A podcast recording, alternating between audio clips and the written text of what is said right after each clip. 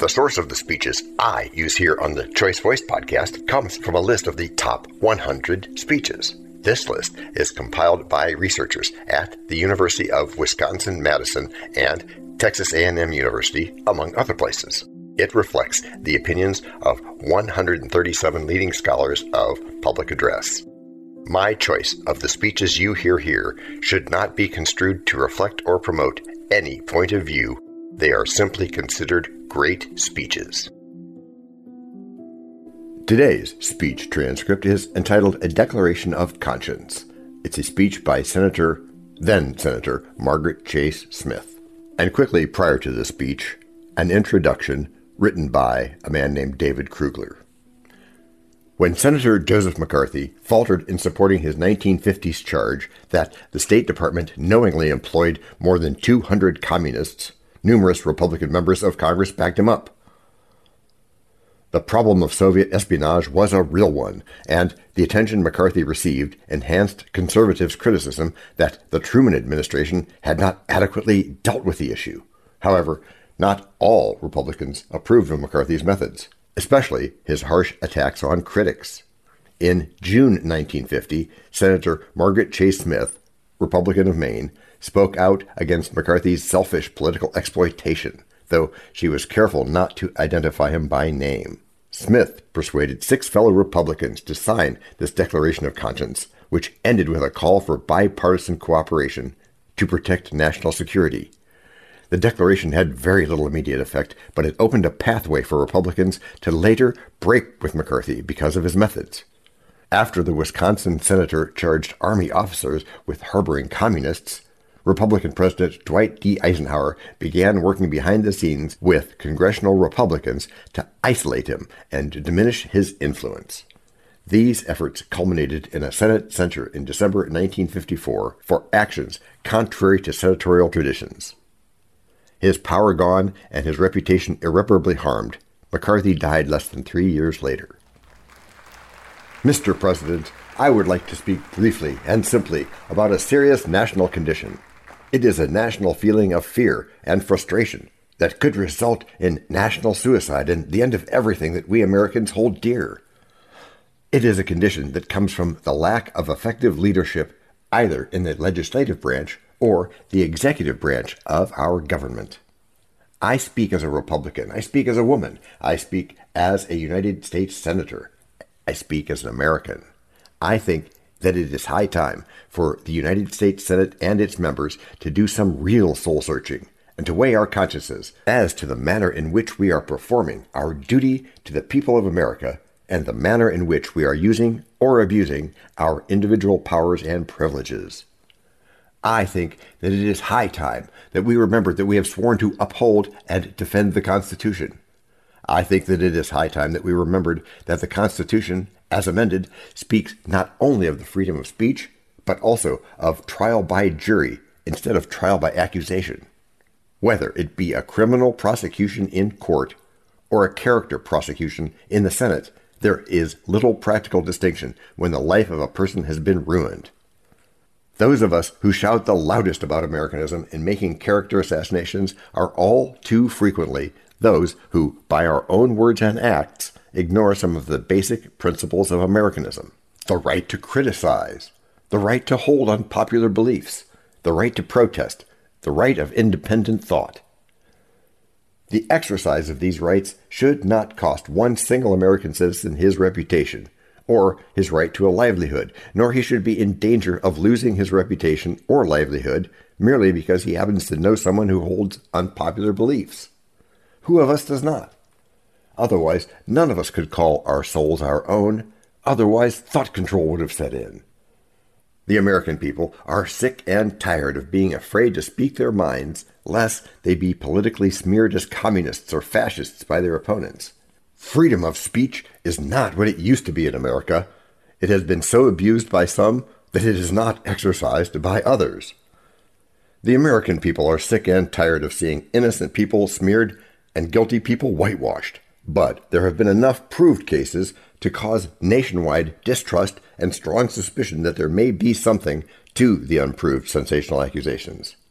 As a Republican, I say to my colleagues on this side of the aisle that the Republican Party faces a challenge today that is not unlike the challenge that it faced back in Lincoln's day. The Republican Party so successfully met that challenge that it emerged from the Civil War as the champion of a united nation, in addition to being a party that unrelentingly fought loose spending and loose programs.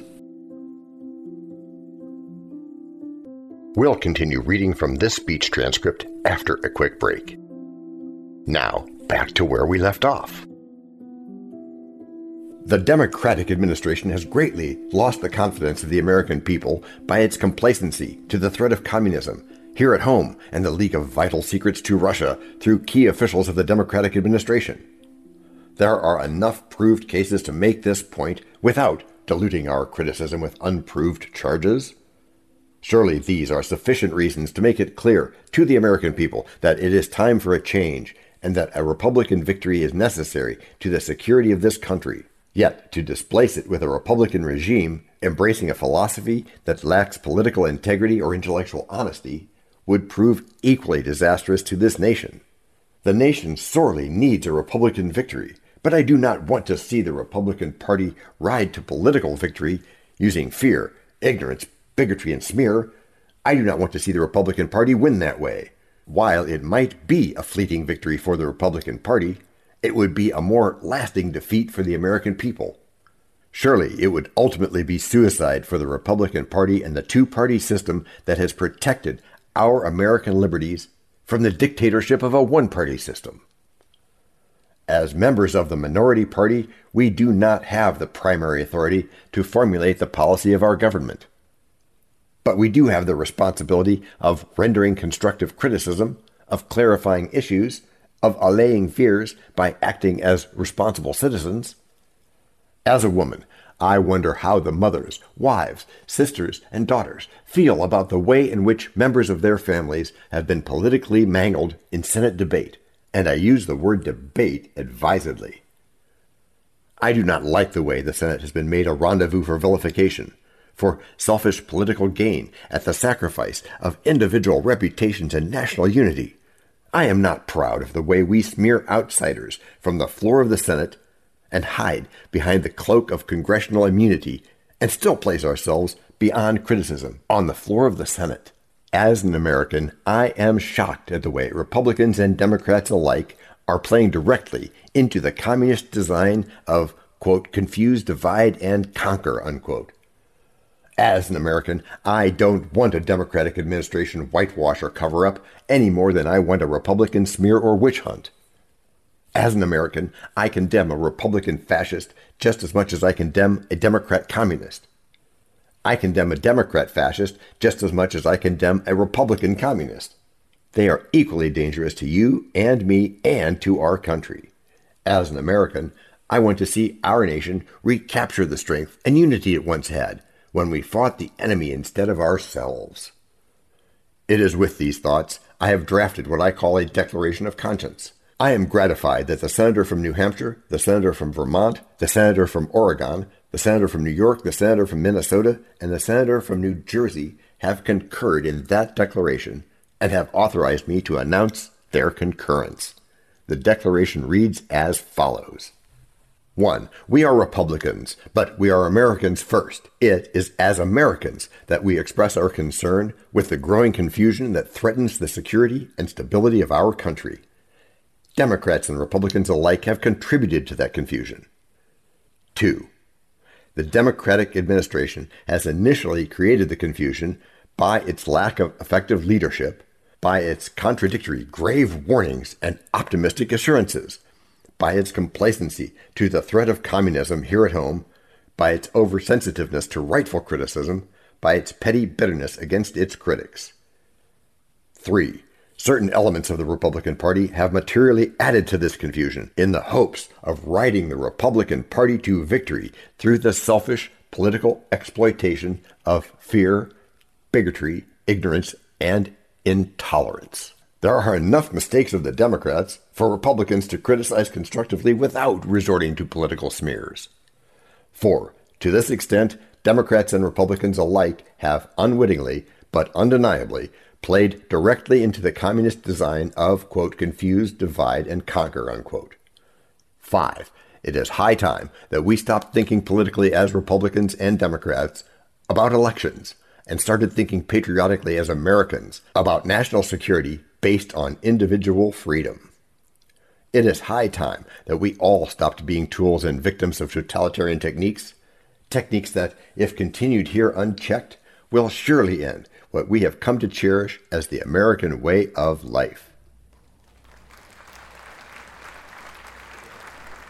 The source of this speech is a congressional record of the 81st Congress, second session, pages 7894 to 7895. The seven Republican senators mentioned in the speech were Charles Tobey, Republican New Hampshire, George Aiken, Republican Vermont, Wayne Morse, Republican Oregon, Irving Ives, Republican New York, Edward Thye, Republican Minnesota, and Robert Hendrickson, Republican New Jersey.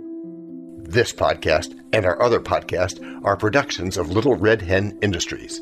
The supporting cast who helps me bake the bread includes Techno King, John C. Brandy, Fact Checker, Abraham Lincoln, French Consultant, Virginia Mitchell, Media Expert, Favor, Abasi E.K., Psychologist, William James, Rabbit Hole Advisor, Dr. Mark Perrott, Sound Designer, Guglielmo, Marconi, Spanish Consultant, Cameron J.K. Brandy, Videographer, Alfred Hitchcock, Audio Props, Les Paul, Inspiration, Napoleon Hill and Earl Nightingale.